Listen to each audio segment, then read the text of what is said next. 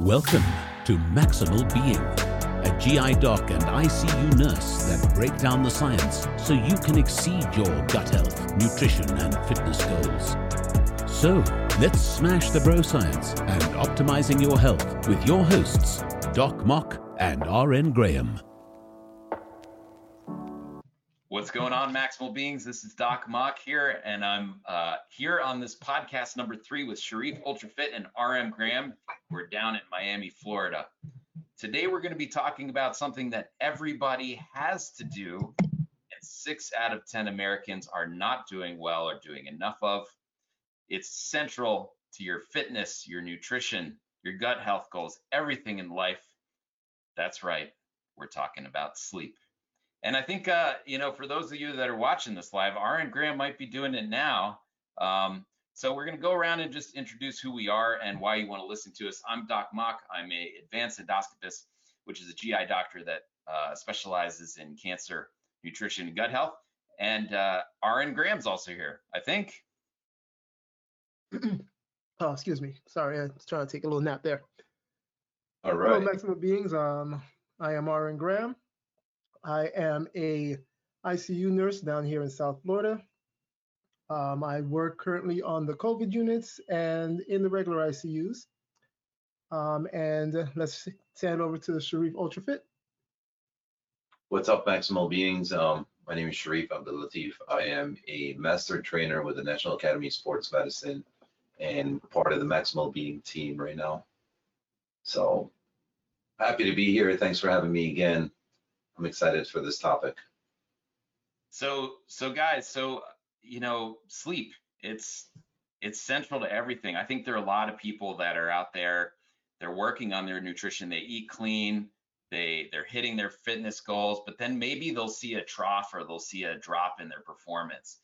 And so often, at least as as a doctor and as somebody that you know creates customized plans for people, I counsel them in, in their sleep hygiene. And I will tell you the percentage of people, the overall national numbers are six out of 10 people have some sort of sleep problem. Either they're not getting enough or um, they're, you know, they're having interruptions in their sleep or not doing something well. And I think our point today is we're going to go through ways to improve upon that.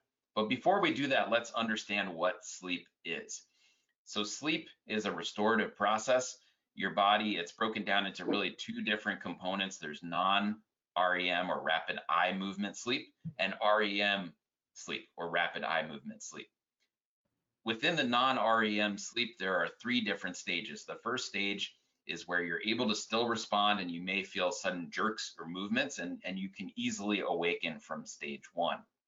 Stage two is where you start to relax, your muscles will calm down. And then finally of the non-REMs, there's stage three. And that's where your blood pressure, your heart rate drop. Sometimes your pulse ox will drop a little bit, as will your body core temperature. And this is really the key restorative portion of sleep. On the other end, there's REM or rapid eye movement sleep. Everything's relaxed except for your eyes will move and pulse. And this is where your vivid dreams occur. And so that part of sleep is just vital to processing all the psychological aspects um, to your day to day. So with that said, how have you guys been sleeping recently? RN Graham? Uh, I don't know what sleep is. you know, unlike most people, um, I work night shifts, and that really does mess with your sleep cycle a lot. Um, so I sleep during the day. Uh, the room has to be completely dark. You know, it needs to simulate basically what nighttime sleep would be. Um, but I have learned to utilize the ability to get as much sleep as I possibly can, working night shift. Sherif? Sherif Yeah. Yeah, man, it's um it's a huge part of um building a healthy body, um, heart, brain, like you said. It's um it's a very important process for your brain to reset and regenerate and just perform better the next day and more optimal um, so me personally, I've been getting my good sleep in. Yes, I make sure I get my uh, seven and a half hours in every night. Um, I make sure to take a good 90 minute nap in the middle of the day. So I'm good. I love sleep. Yeah, I think, Yeah, he's he's got it all right, folks. You know, I think in the healthcare industry, it's it's almost valued to deprive yourself of sleep, right? It's like when I was a resident and a fellow, it's cool that you did a 36 hour shift. Um, you know, you brag about it to your friends, but like, what is the damage that you're doing to your body? As yeah, as an attending, I, I can tell you that um, you know I had never had problems with sleep. That that's like a real doctor is what attending means. Um, you know, not a doctor in training.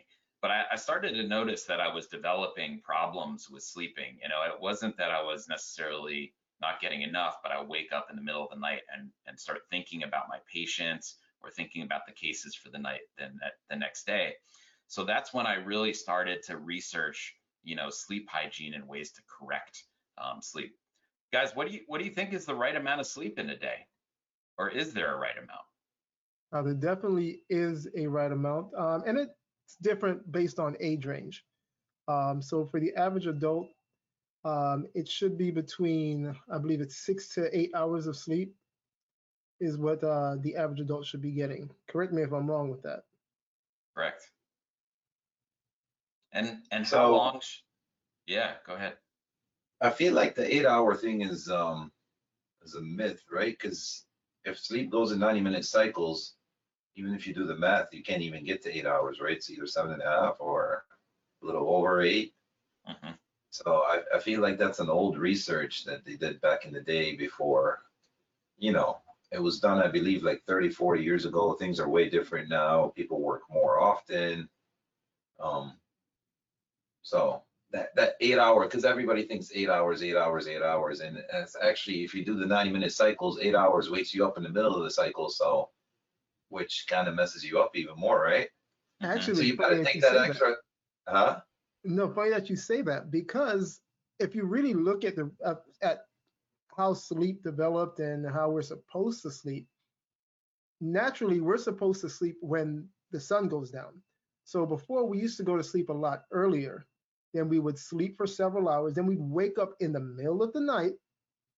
We would do whatever we needed to do, whether it was prepping for the next day, whether it was studying, whether it was reading, whether it was other things. Um, and then we would go back to sleep and wake up in the morning. Like we would honestly wake up in the middle of the night, have a second sleep cycle, and then we would go back to sleep. That's how it originally was before the the you know the advance in technology that is a light. Before light, before you know light bulbs and all that, we used to sleep early. Sun went down, turn out the candle, go to sleep sleep, wake up, do whatever needs to be done in the middle of the night, go back to sleep, wake up in the morning, and then repeat. Yeah, I think uh, people perseverate so much on numbers and figures. And yes, it's ideal to get uh, four to six cycles during the course of the night. And what that averages out to is around six to nine hours, actually. But um, the number is not as important as the quality is and as actually doing it. And like we said, about six out of every 10 Americans are not even reaching that six hour level. I think a lot of the developments that uh, have occurred uh, distract us before sleep, and this is a big component to sleep hygiene, which we'll get into a little bit. But um, why do we sleep? I mean, what what is what is the importance of it scientifically? So you want your body to recover, right? You want your muscles to rejuvenate. You want your brain to um, refresh. It's it's basically like restarting your computer every now and then, right? Um, where your like your brain transforms some of your like short-term memories into long-term memories. Um, your muscles have nothing else to worry about other than recovering, right? Because you're not carrying your own weight, you're not performing any activities, even just as small as walk into your kitchen. So I feel like sleep is very imperative for a healthy body and mindset. I agree with Don't 100%. Yeah. Yeah, it, it actually, um, regarding your muscles, the, the time when you replete your glycogen, right? Glycogen is the energy that your muscles fire on. And you can turn fat into glycogen for the keto folks out there. But if you're on a, a, a regular sort of diet where you're incorporating enough carbohydrates, those carbohydrates are turned into glycogen, which are stored in your muscles, and your muscles fuel that uh, as energy. So if you don't sleep, you may notice the next day that you're dogging it at the gym because you haven't properly refueled and restored your muscles. Yes. Also for muscle growth, growth hormone, right? Mom, mom always used to say like, you need to go to sleep so that you can grow up big and strong. Well, she was like right on. I mean, so so your growth hormone levels go up during sleep. And they're inversely related to a stress hormone that's released when you don't sleep called cortisol. So the less sleep you get, the more cortisol you make that suppresses growth hormone and vice versa. Awesome. So you actually you you grow more muscles during the sleeping period through growth hormone. So there is physiology. Sleeping a lot. there you go. Case in point. That that was a flex for all of you that are, you know, listening at all. Um, what about you know the sense of of of um, neurologic recovery? So how does that actually happen in the brain or psychological recovery too? Uh, through sleep. So you would probably be better uh, uh, akin at this than I am, but um, actually no. Go ahead and take this one because I the science behind the neurological part of it is is a little bit complex even for me. So yeah. I mean, it is very complicated. So, you know, while you're going through your day, your body is generating kind of like, you know, recycling components, right? So you're you're eating the lettuce that's in the package, but you still have the package to deal with. So you're generating these things called tangles. The tangles will kind of build up in your brain almost like a sludge during the course of the day. And what sleeping does is it takes those tangles and it kind of unfolds them, makes them to a way that they can cross out of your brain and can be properly removed from the rest of your body. Buildup of those tangles over time leads to what sort of chronic neurologic condition? Alzheimer's. Alzheimer's. Yeah. And so um, there is a great body of evidence that correlates a lack of sleep with an increased risk of Alzheimer's over time. So sleep to, to save your brain. And then Sherif, you also pointed to neurologic recovery, right? So we talked about REM sleep was the time at which your body is able to deal with these vivid memories and process it through a part of your brain called the hippocampus. And there's also a tie between that and your cortisol levels. What about coffee? I mean, you know, I feel awake when I drink coffee. I can't function in the morning without a little bit of coffee. Um, what is drinking coffee good for your sleep hygiene or bad? It's definitely bad. And, Definitely and bad. Yeah, and and and why? I mean, what does it what does it do? Well, caffeine basically, whether it be coffee, whether it be energy drinks, what caffeine does is it basically tricks your mind into thinking you're no longer tired. But that's actually the exact opposite. You're still tired. It's just um, caffeine, believe, blocks like the melatonin receptors. So because of that, it's you know tricking you into thinking, okay, well, I have enough sleep, I have enough to push through, I'm gonna keep going. But it's actually the exact opposite. Yeah, and it also- Absolutely. And it's not just the caffeine, right? It's the light. Uh, you know, there's so many factors that go into it. Um, people that watch TV before they go to bed, all the blue light and your tablet, your phone. So Yes. much, right? Yeah, you guys you guys hit on an interesting point there called blue light. So, you know, what what is blue light? What makes blue light? How can we get rid of blue light? Do we need to get rid of blue light? Definitely get rid of blue light. Uh, blue light is from electronics, basically. Um, so if you're a person that sleeps with the TV on, what you're doing is it's radiating blue light, um, and it's tricking you. To, it's tricking your body into thinking that it's still light outside.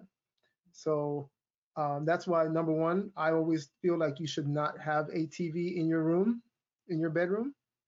Um, even though right now I, I, I didn't have one, but you should. Um, also electronics um, you really should have an unwind period before you go to sleep where you put the electronics down um, a few hours before. So that way your body knows listen it's it's bedtime. There's no bright lights there's no blue lights it's time to wind down. Yeah, and it also depends on what's going on on your device too, right? If you're just if you have it on the side and you're listening to meditation music versus you're playing Candy Crush and getting to that next level, I mean, the blue light is going to be the same, but but the way that it deals with your psychology is different. So should Right, it's not only the light though, but you like you're keeping your brain active, whatever it is, whether you're reading a paper or playing a game, you're keeping that brain active. It's moving around, right? So you, you still need that wind down period after. That's why after you put your tablet down or whatever, it takes you another 45 minutes to, to fall asleep. Yeah. So how do you counsel your your clients as part of their recovery program, you know, and and their strength training with with the sleep? You know, um, I definitely recommend my clients to get their four to five of those cycles every night. Um, I don't know if everybody listens or not. I even like push a nap right after the workout. It's actually, it's proven like a lot of bodybuilders take a nap after their gym session immediately, just for that muscle recovery. So I definitely promote that. Um, I advise them, I repeat it over and over and over, whether they follow up with it or not. Very few do. I'm not gonna lie, because everybody wants to do whatever they want. Um, but the ones that do change, the ones that do follow um, the proper way to do it, actually see results. They feel better, and if- if you do it consistently enough, you end up you get to a point where you don't even need an alarm to get up. Your body just is automatically used to it. You finish your cycles and you're up on your own. So if done right, but you got to go to bed at the same time in order for you to get up at the same time every day. So much that goes into it. Um, no distraction, no lights, all that good stuff. Yeah, for So those it's of you uh, funny that you brought up the whole, you know, you still wake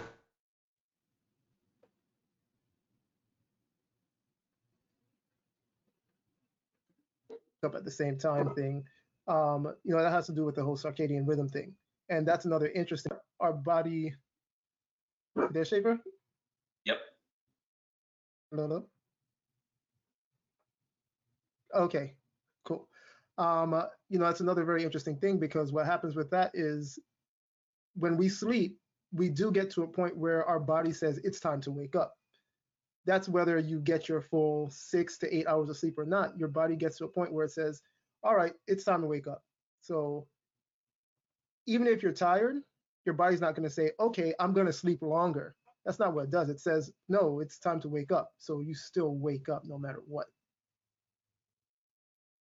Yeah, I, I've I personally, when I was having my sleep difficulties, it was the blue light that was really the the common issue. And for those of you listening at home, every phone now has a setting called nighttime where you basically just flip a button and you may notice that the, that it has kind of an orangey color your screen will after that. It's not that it's doing something weird to your screen it's filtering out the blue light. And by definition the two opposite forms of light that your your cones in your in your eyes will will recognize are are blue and orange. And so when you get rid of the blue things will naturally seem a little more orange which tends to be um, the light that doesn't send signals to your pineal gland in your brain to re- to to not release melatonin.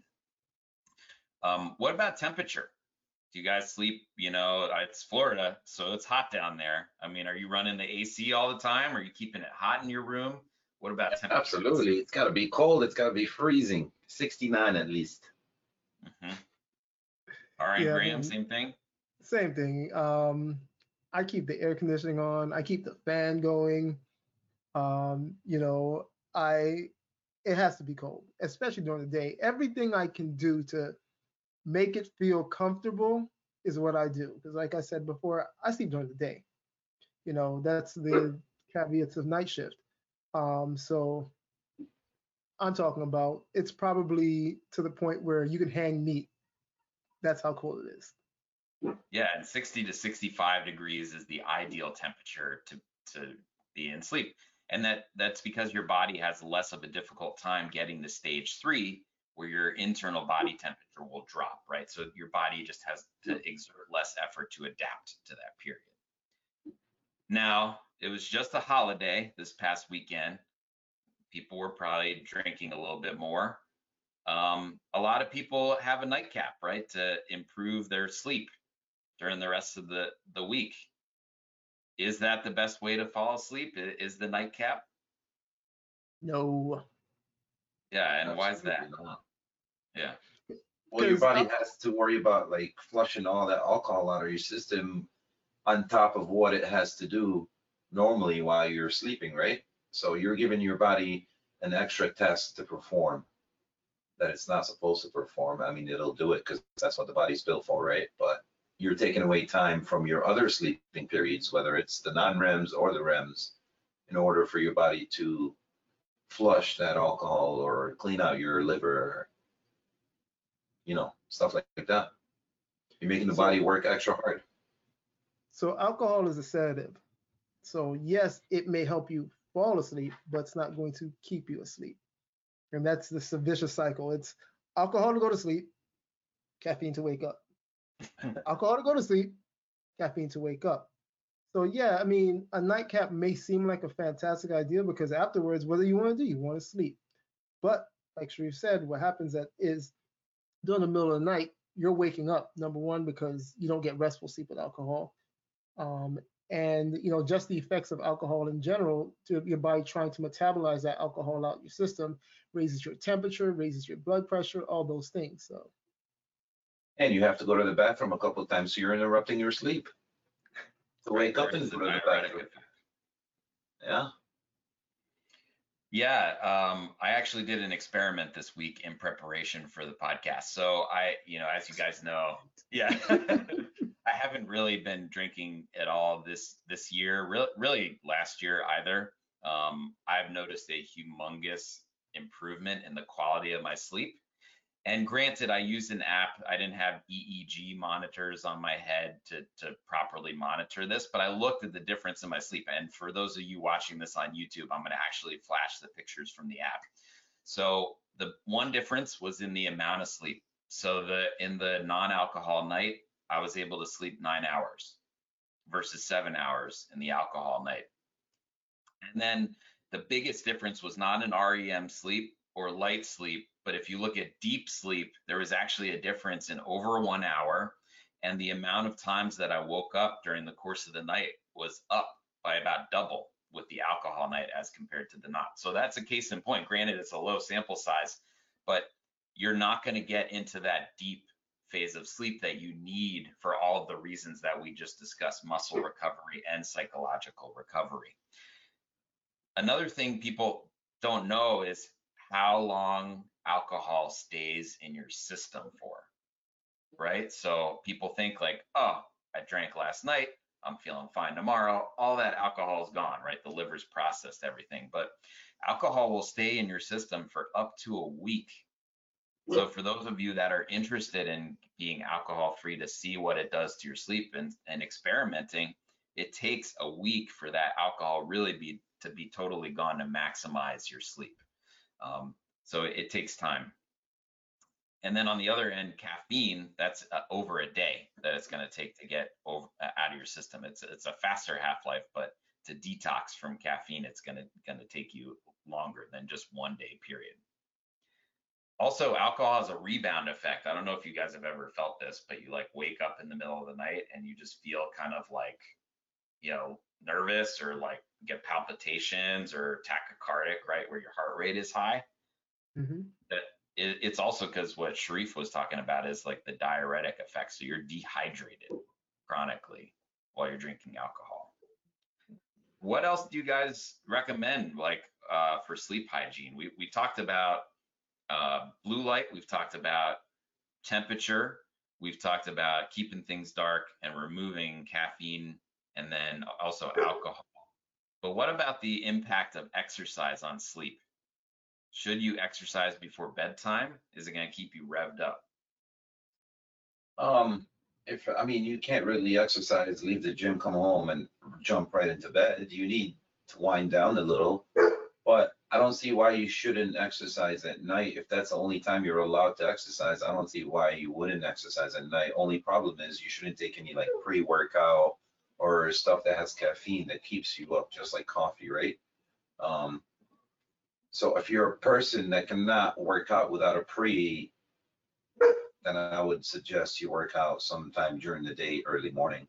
Um, but if you're able to hit the gym an hour, hour and a half with no um, pre-workouts or coffee or any of that stuff, then why not?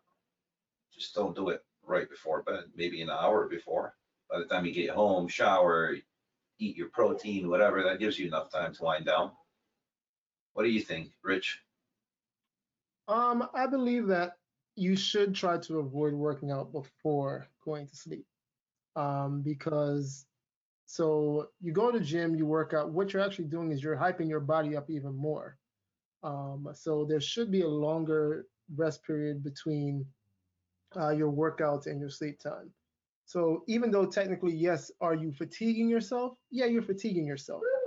Um, but you know, when you go out and you work out, and especially if you get a, real, a really good workout in, you'll notice that your mind is sharper uh, during and even after the workout. Um, your veins are popping. Your body is just in go mode. So, you know, from what I know, you should try to avoid working out before uh, periods of sleep. Yeah, there needs to be a little bit of a detuning time period. And you've heard it from two experts, ladies and gentlemen. You need to shower before you go to sleep if you've worked I, out. I never said that. I never said um, do you guys recommend any sort of uh, supplements or anything to, to help with sleep, or, or have you tried anything personally? I take melatonin. Um, it helps me because once again, you know, I sleep during the day, so anything that I can use that that's helpful. Um, and you really should monitor the amount of melatonin that you take. A lot of these uh, melatonins that you can buy on the store shelves are actually a little bit too much. They're as much as 10 um, you know, really it should be between three and five, more so three, um, if you're taking melatonin.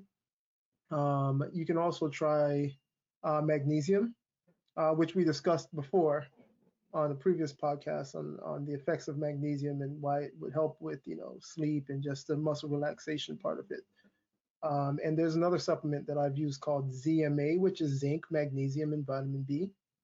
Um, and that has also proven to put you into deeper sleep. And these are all more natural things, more so than taking something like a ZzzQuil or you know prescription strength stuff uh, like um, Ambien and these other sleep aids that are generally speaking a lot more addictive to use than something like you know a supplement such as ZMA, melatonin, or so forth.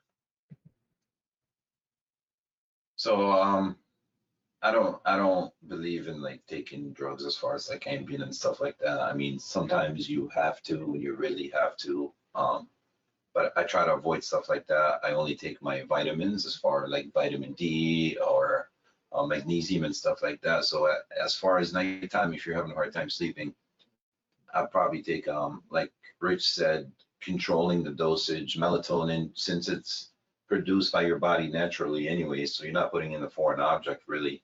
Um,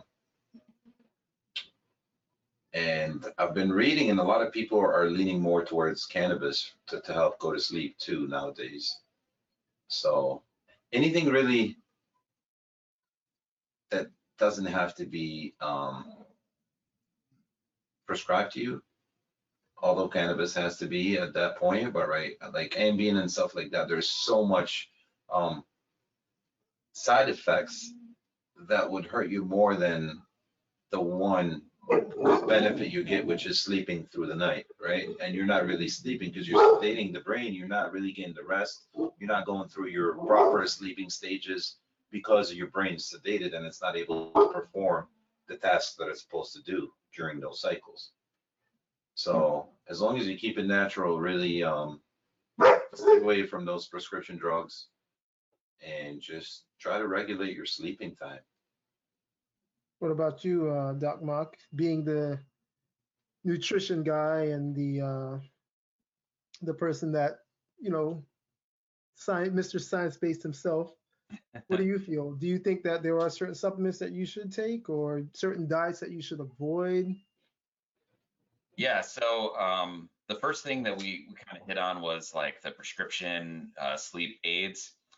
They will interfere with your deep and restorative sleep. So you're putting a band-aid, you know, just like you are with alcohol or with anti-anxiety medicines on the underlying problem. Um, I personally take melatonin as well. Um, I think it regulates your sleep wake cycle, especially during call weeks where you're going from waking to sleeping, waking to sleeping. And there's great evidence with shift work disorder, right, where you're going when you're working nights and then you have to transition into days that it helps you to get back on that circadian rhythm. And then you guys both hit on a really great point, which is magnesium in concert with melatonin, right? Those two things together in good randomized controlled data have shown to improve sleep quality and duration for patients. There are natural ways to get melatonin. There are foods that are melatonin heavy and can help with sleep. And the classic one is is the is poultry, right? Everybody says during Thanksgiving time that oh, it's gonna you're gonna fall asleep because of tryptophan, tryptophan, tryptophan. Well, they're actually kind of right. I mean, tryptophan, which is an amino acid, that will turn into serotonin and serotonin will turn into melatonin. And so there is a direct pathway there. So poultry is a really good kind of natural sleep aid. There are also a lot of the redder fruits and vegetables like bell peppers and strawberries, and also uh, nuts and seeds are, are rich in melatonin precursors, um, you know, like tryptophan. Um, so yeah, I, I recommend melatonin for as a step, but I think you know you have to also look at what else is going on with people. Anxiety is really high in America and underdiagnosed and stigmatized, as is depression and people that have suicidal ideations. And so instead of just giving them a pill and sending them out the door, you want to delve into that a little bit more. And so there are meditation apps like Headspace that are helpful that I recommend to people. And also, I recommend journaling before bedtime to just write down some things that were bothering you during the day, what happened, and that allows you to process those things before you even get to, to that REM sleep to, to subconsciously process those things. It kind of flushes out the brain in that sense. So a lot of flushing happening with, with these things. In terms of bodybuilding supplements, so glycine, which is an amino acid, is really great at improving uh, sleep sleep quality. Um, do you guys recommend any other amino acid supplements other than just a protein shake, you know, from a bodybuilding restoration recovery standpoint? Um, glucosamine, there's a bunch of amino acids out there. Um, as long as you get them in, obviously better quality, less chemicals. Um, but yeah, that's pretty much it.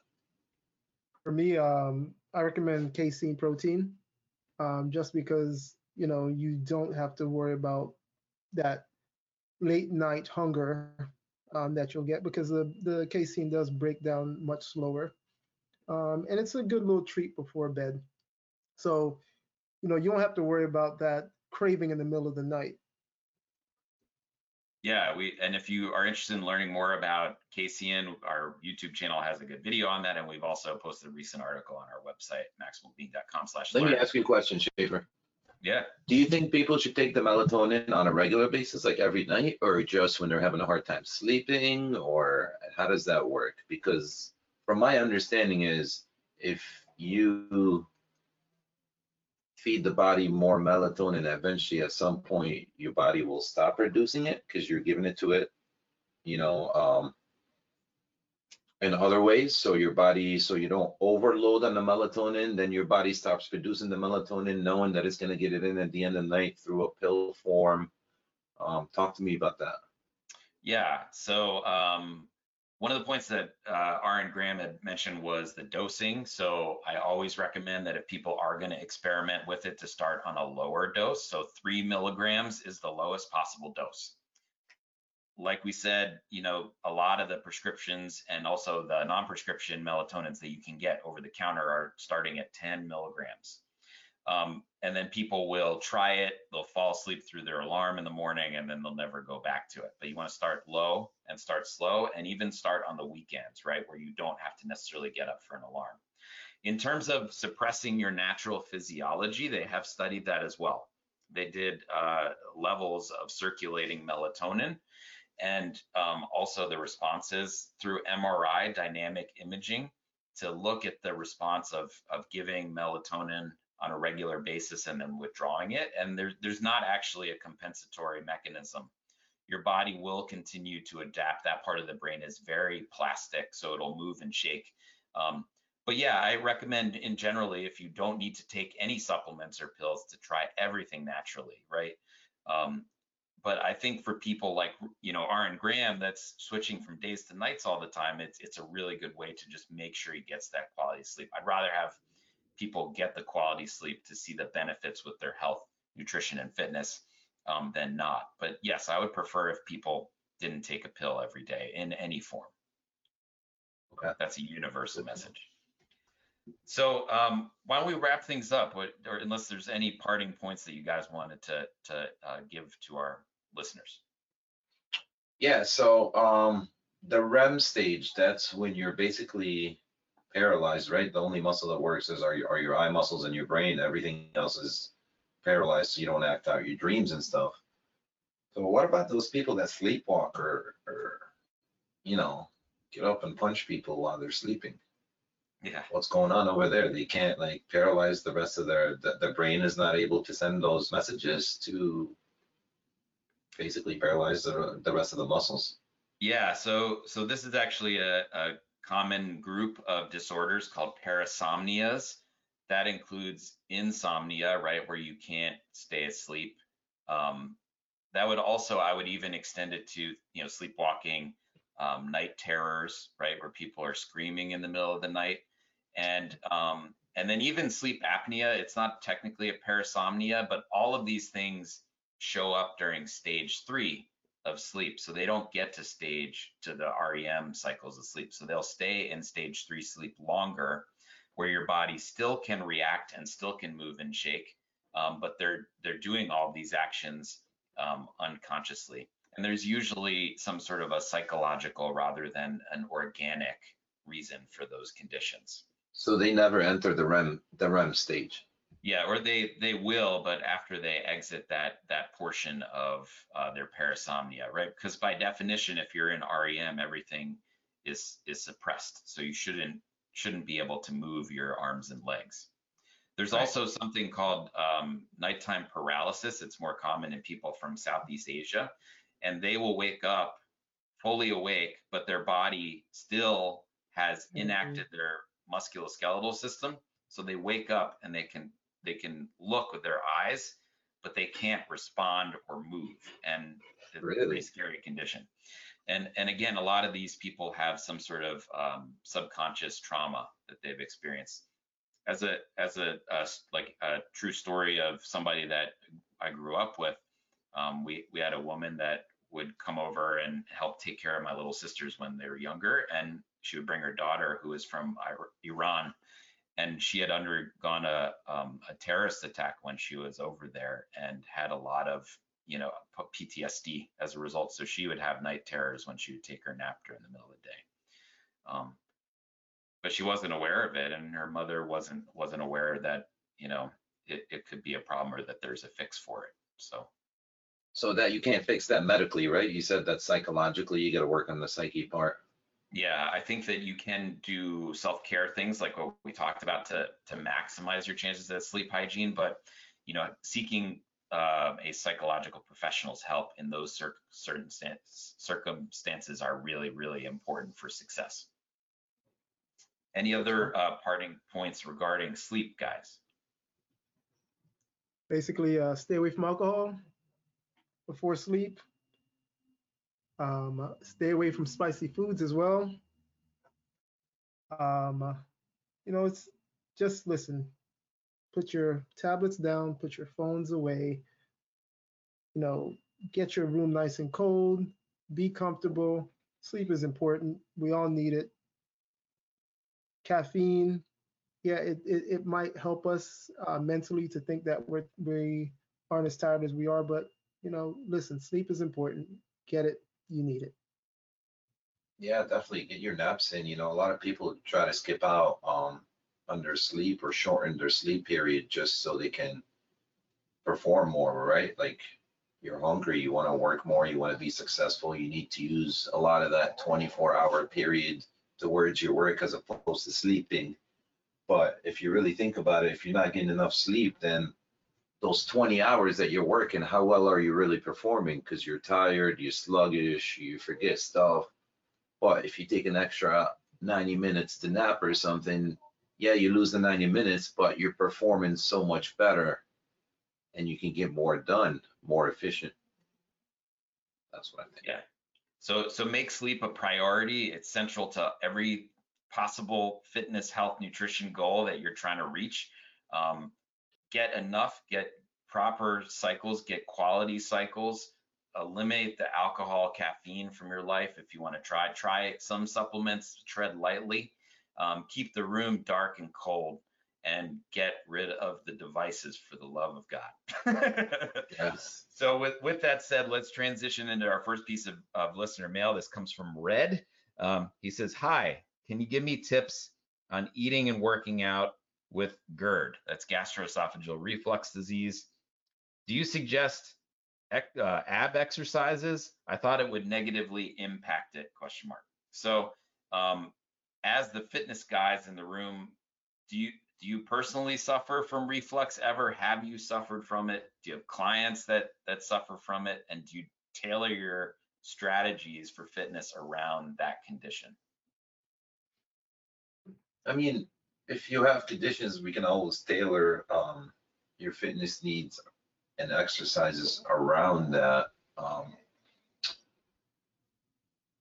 I don't know, and and you can correct me on that, Schaefer, because you're the doctor. But I feel like that's more induced due to a um, nutrition to due to your nutrition plan. That's why you get those reflexes. Um, I don't know if it's it's not like you're born like that, are you? Uh, so certain people are born with reflux. There are children that that have uh, reflux when they're babies. Um, that's usually nutrition related. Um, it has to do with an allergy to the formula or the or lactose, the milk that mom is producing. And you're right, yeah, like nutrition is definitely a common denominator with reflux, what you're eating. Um, so if you're able to tweak your nutrition and fix that, you should be able at some point to get rid of that condition, correct? hmm But one of the biggest uh, components to reflux disease is obesity, right? so that's a that's- that's what I was gonna say. multifactorial condition. Yeah, so that that's a fitness and a nutrition related strategy. Ar- Yeah, so- RN Graham, have you ever had reflux or do you ever? I Yeah, do. Uh, I actually do have a little bit of reflux. Um, mostly it's because of nutritional things, um, but um, definitely in the fitness realm, there's certain things that you do that increase re- reflux. So another thing you mentioned was weight. So, you know, if you're overweight and you're trying to squeeze into tighter clothing, you're a candidate for reflux because basically what you're doing is you're putting pressure on the abdomen. And any pressure that you put on the abdomen, guess what's going to happen? Stuff is going to come up. Um, so I guess that's where the question about ab workouts came in. So yeah, if you're so say you, you know, you're going to the gym and you eat something right before you go, um, and you're going to do an ab workout, you're going to put pressure on your abdomen, correct? You know, you're going to be doing crunches, whatever you may be doing. Yeah, so that pressure is going to increase your chance of reflux in that sense. Um, so what I would tell people is stay away from ac- uh, acidic foods before going to the gym, um, and that will you know cut down on that. Um, try to wear loose-fitting, comfortable clothes while, while you're at the gym as well. Um, especially a lot of the women out there nowadays, you know, they're wearing these binders, thinking that it's going to you know lessen their the their waist and what that does is actually once again you're putting more pressure upon your abdomen and that's going to cause reflux so in the sense of the gym yes um, losing weight is going to be very important in reducing reflux. But at the same time if you're going in the gym and you're working out hard you're doing anything to do ab related you are going to put pressure on that. So my my thing would be try to stay away from acidic foods before going into the gym Yeah, the, and uh, so weight loss is probably the number one intervention that you can do to improve uh, reflux related symptoms based upon a bajillion scientific studies that have been, done and meta analyses. Separating your last meal from bedtime by at least three to four hours. Also really high yield. So for those of us that work a ton and come home and eat and then fall right asleep, it's probably not good for your reflux symptoms. Reflux is tied to stress, right? Psychological stress. So you need to work on the psychological stress, right? The same neurohormones that make us fire up here, make us anxious, make us depressed, will move and shake your guts down here. It's the same thing, serotonin, norepinephrine, dopamine. Um, in terms of specifically uh, workouts related to reflux disease, I actually do recommend core strengthening, um, both based upon experience with patients, scientific data, and, and myself. I had terrible reflux when I was like a resident and, and felt probably because I wasn't sleeping right. I was stressed. I wasn't eating well. Um, and you can't not eat well and do an exercise and improve your reflux. Again, it's all interconnected. But strengthening your core, your anti-reflux valve, or the valve that keeps stuff in your stomach from coming up into your esophagus, is tied to your diaphragm and your core muscles. So if you strengthen your diaphragm and your core muscles, that will strengthen the barrier for which that acid can come up into your esophagus and it will be less likely to do so, right? And we talked about intra-abdominal pressure, right? That pushing on your belly. That the more intra-abdominal pressure you have, yes, you'll have a, more of a propensity. But if you're able to counter-regulate it mm-hmm. with strengthening your core, you can put that pressure down and expel it and and balance everything inside. Um, you mentioned acidic foods. What are some acidic foods? Red sauce, tomato sauce, um, pineapples are really acidic as well. Mm-hmm. Um, mm. Coffee. If you drink a lot of coffee, you know you're you're at risk for GERD as well with that. Um, uh, I mean, there's really a lot. There's a and don't get me wrong, acidic foods are, are very good for you, especially like urinary health and stuff like that. Um, but you know, everything in moderation. And if you notice, even like citrus, um, ascorbic acid, which is vitamin C, can can lead to GERD because they are very very acidic. So yes, especially in this COVID day and age, everybody's like vitamin C, vitamin C, vitamin C. Yeah, it's great, but too much vitamin C and you'll you'll feel the burn. Yeah, I always when I'm counseling patients tell them to think about Mexican food. So Mexican food has tomato and citrus, which makes citric acid, which is an acid. Um, but then you also have a, a, higher fat content on average. So fatty foods will sit in your stomach longer. Your body has to make more acid to break those fatty foods down. And so they're more apt to just sit in your stomach longer when you lie flat and you also make more acid as a result. A few that people don't think about, and, and this is in counseling thousands and thousands of people over years, are things that directly open up that anti-reflux barrier. So caffeine works that way in addition to being acidic, it just opens the barrier up. So does chocolate and peppermint. And mm-hmm. alcohol also works in a similar fashion. So it just kind of opens that way up. So that nighttime glass of wine is interfering with your sleep and it's making your reflux worse. So I have another listener mail here. Um, this is from Taylor think this is more for for you guys as the fitness people, and we also have a physique competitor in the room. Um, what are the top three things you would recommend to shred for a physique competition? All right, Graham, take it away. Shred for a physique competition. First of all, why are you doing the physique competition? Um, so physique is is a lot of fun in the workout section of it. Um, and I really enjoyed my journey uh, that I took into it. Um, and getting shredded, man, it's it's a great feeling to be able to look at yourself in the mirror and say, "Wow, look at look at what I've done." Uh, but the most important things are definitely sleep. You need to get rest. I don't care how much you work out. I don't care, you know, how good your diet is. If you're not getting the sleep you need, you're going to build up cortisol, which we discussed earlier. And what that does is actually it helps you, it makes you hold water weight. Um, it makes you also um, hold fat. So you need to get your rest, number one. Number two, um, I would say definitely nutrition. So you have to train yourself um, to eat properly constantly and eat, you know, uh, at intervals. So nutrition is number two. Um, number three is actually hydration. So a lot of people think, oh, I need to get shredded, so I'm going to stop drinking water because I don't want to hold water. That is actually absolutely wrong. You actually need to hydrate yourself very well. And what you do is, um, prior to your competition, what you want to do is you want to wean the water down slowly. So as you're training, um, I'm not sure if this person is using a 12 week training program, which is what most people use 16 to 12 weeks. Um, some people use eight to six weeks, depending on where you are in your journey. So while you're working out, you need to be able to put down a substantial amount of water on a regular basis. So I'm talking about gallons to a gallon and a half is what you're going to do. Um, then prior to uh, the week of you know your competition, you actually want to see if you can comfortably, comfortably get up to as much as mm-hmm. two gallons. You don't, you really don't want to push yourself any more than that. And this is why, even though I've competed, I am kind of against it now.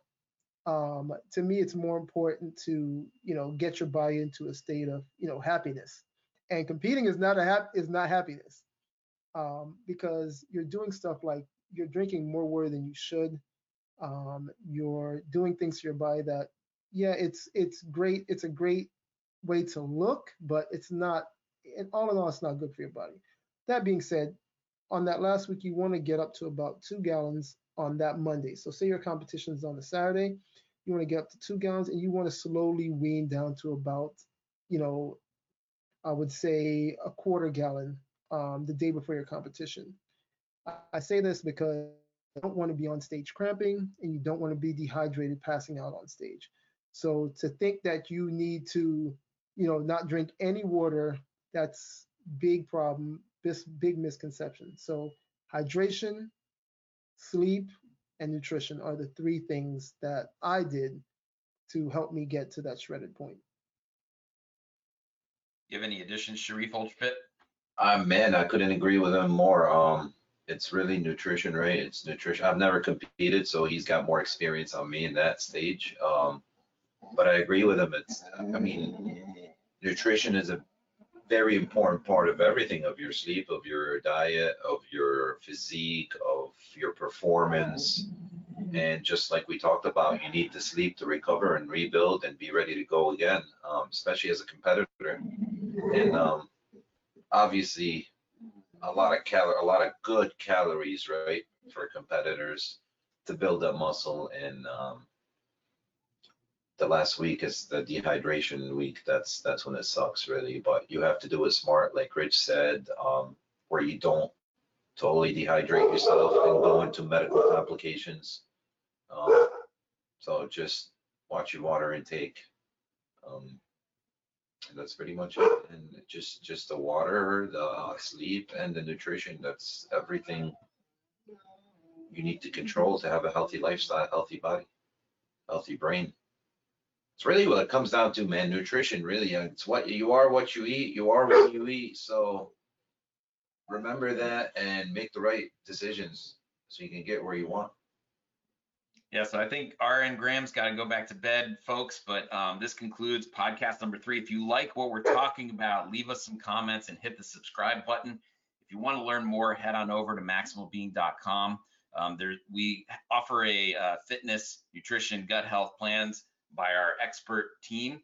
Um, you can feel free to write us an email if you have any questions for the podcast or the show on YouTube at team at maximalbeing.com. Um, and you can also leave us a, a voicemail on SpeakPipe. Sherif Ultrafit, where can we find you? Yes, you can find me on Instagram, Sherif Ultrafit, or you'll also find me on the Maximal Being website, part of the team now. Um, also on Facebook, Sharif Abdul Latif. RN Graham, you, you looking forward to getting a, a day of rest? Just one. All right. And remember, people, uh, shower after your workouts, okay? we'll talk to you next time. See you guys.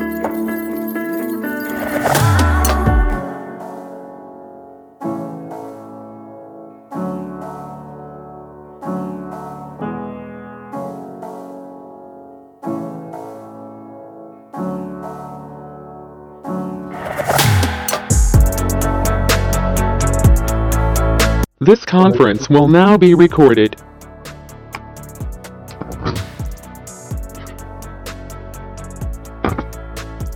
Next week, it's neat.